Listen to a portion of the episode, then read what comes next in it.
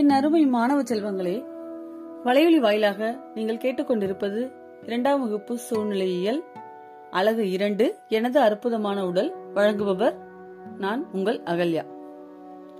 இந்த பாடத்துல இருந்து நம்ம என்னென்ன தெரிஞ்சுக்க இருக்கோம் அப்படின்னா எளிய இயக்கங்கள் நம்மளுடைய எளிய இயக்கங்கள் மூட்டுகள் புலன் உறுப்புகளின் பணி தோற்ற அமைவு வளர்ச்சி படிநிலைகள். இதெல்லாம் தான் இந்த பாடத்திலிருந்து நம்ம கத்துக்க போறோம். முதலாவதாக எளிய இயக்கங்கள்.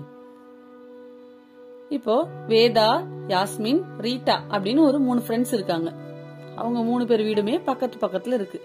அவங்க எப்பவுமே ஸ்கூலுக்கு ஒன்னாதான் வருவாங்க. ஸ்கூல் முடிஞ்சோடனே ஒன்னாதான் விளையாண்டுக்கிட்டு பேசிக்கிட்டே போவாங்க. அவங்களோட இப்ப நம்மளும் சேர்ந்து போவோமா? மூணு பேரும் போறாங்க. அவர்த்தி சொல்ற அங்க பாருங்க பச்சை நிற தவளை ஒண்ணு தாவி தாவி குதிக்குது. நம்மளும் தாவி குதிப்போமா? அப்படின்னு சொல்லிட்டு மூணு பேரும் தவளை மாதிரியே தாவி தாவி குதிக்கிறாங்க. அடடே காகித குப்பையால இந்த இடமே அசுத்தமா இருக்கே. நம்ம அதை எடுத்து குப்பை தொட்டில போடுவோமா? எல்லாரும் எடுத்து குப்பைகள் எல்லாம் குப்பை தொட்டில போடுறாங்க. நம்ம வேதா வீட்டுக்கிட்ட வந்துட்டோம். அதோ அங்க பாருங்க. நல்லா பழுத்த மாம்பழம். வாங்க எகிரி குதிச்சு அதை பறிக்கலாம் அப்படின்னு சொல்லிட்டு குதிச்சு குதிச்சு பறிக்கிறாங்க. இப்ப வேதாவை வீட்டுல விட்டுட்டு நாளைக்கு பார்க்கலாமா? அப்படின்னு சொல்லிட்டு எல்லாரும் பாய் சொல்லிட்டு வீட்டுக்கு போயிட்டாங்க.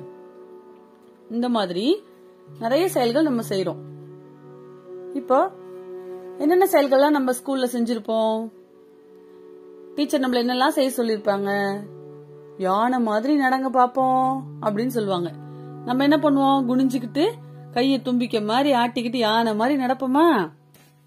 கொக்கு மாதிரி ஒத்த கால நிக்க சொன்னா எப்படி நிக்கணும்? கொக்கு மாதிரியே ஒரு காலை ஊனிக்கிட்டு ஒரு காலை மடக்கி வச்சுக்கிட்டு நிப்போம். அடுத்து தவளை போல தாவணும். எல்லாரும் தாவுவீங்களா? குதிரை போல ஓடணும். முயல் மாதிரி குதிக்கணும். வாத்து மாதிரி நடக்கணும். எல்லாமே நம்ம எல்லாரும் செய்வோம்ல? எல்லாரும் செய்யுங்க பார்க்கலாம். அடுத்தது மூட்டுகள். இப்போ ஒரு புத்தகத்தை நம்ம தரையில வச்சுட்டோம். அதை குனிஞ்சு எடுக்கணும்.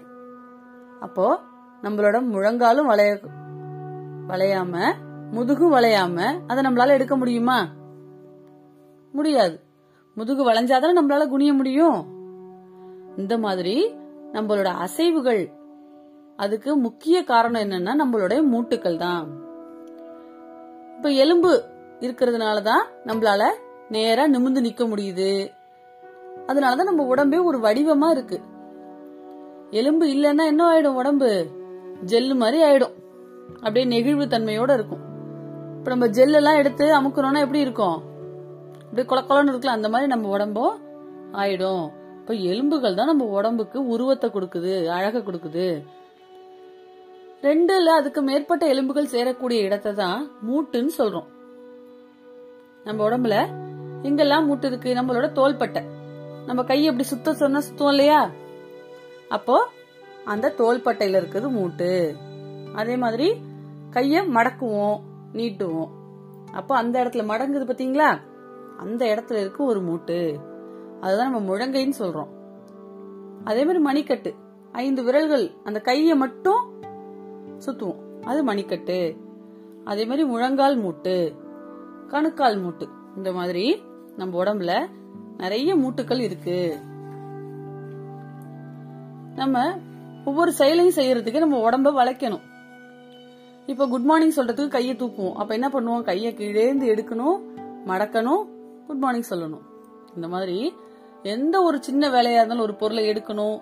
இல்ல கீழே உட்காடுறோம் படுக்கிறோம் எந்திரிக்கிறோம் ஒரு எக்ஸசைஸ் பண்றோம் ஒரு சைக்கிள் ஓட்டுறோம் அப்படின்னாலே நம்ம உடம்புல எத்தனை எலும்புகள் அசையும்?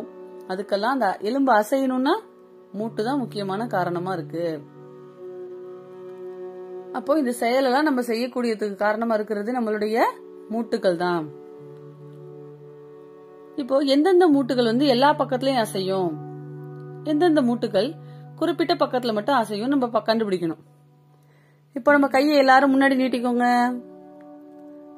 கையை மடக்குங்க. மடக்க முடியுதா? கையை பின்னாடி மடக்க முடியுமா? முடியாது. ஃப்ரண்ட் மட்டும்தான் மடக்க முடியும். பின்னாடி மடக்க முடியாது. இப்போ காலை நம்ம பின்னாடி மடக்குவோம் முன்னாடி மடிக்க முடியுமா கை மாறி? முடியாது. இந்த மாதிரி ஒவ்வொரு மூட்டுக்கும் ஒவ்வொரு அசைவுகள் இருக்கு. இதை நம்ம கண்டிப்பா தெரிஞ்சு வச்சுக்கணும். அதனால விளையாடும் போது கூட எலும்புகள்லயோ நம்மளோட மூட்டுகள்லயோ அடிபட்டுறாம நம்ம எப்படி விளையாடணும்? கவனமா விளையாடணும். பக்க எண் எண்பத்தி எட்டுல ஒரு படம் கொடுக்கப்பட்டிருக்கு. அதுல உள்ள மூட்டுக்களை மட்டும் நம்ம கண்டுபிடிக்கணும். மூட்டுக்கள் அப்படின்னா அது கையோட படம் தான் கொடுத்துருக்காங்க. நம்ம கையை அசைச்சு பார்த்தே கண்டுபிடிச்சலாம் எந்தெந்த இடத்துல எல்லாம் பெண்ட் ஆகுது விரலு அப்படிங்கறத வச்சோம்னா அந்தந்த ஜாயிண்ட் ரெண்டு எலும்பு ஜாயிண்ட் ஆகிற இடம் வந்து ஒரு மூட்டு. அப்ப இதுல உள்ள மூட்டுகளை எல்லாம் நம்ம வட்டமிட்டுலாமா சரி குழந்தைகளா இதெல்லாம் வட்டமிட்டுருங்க.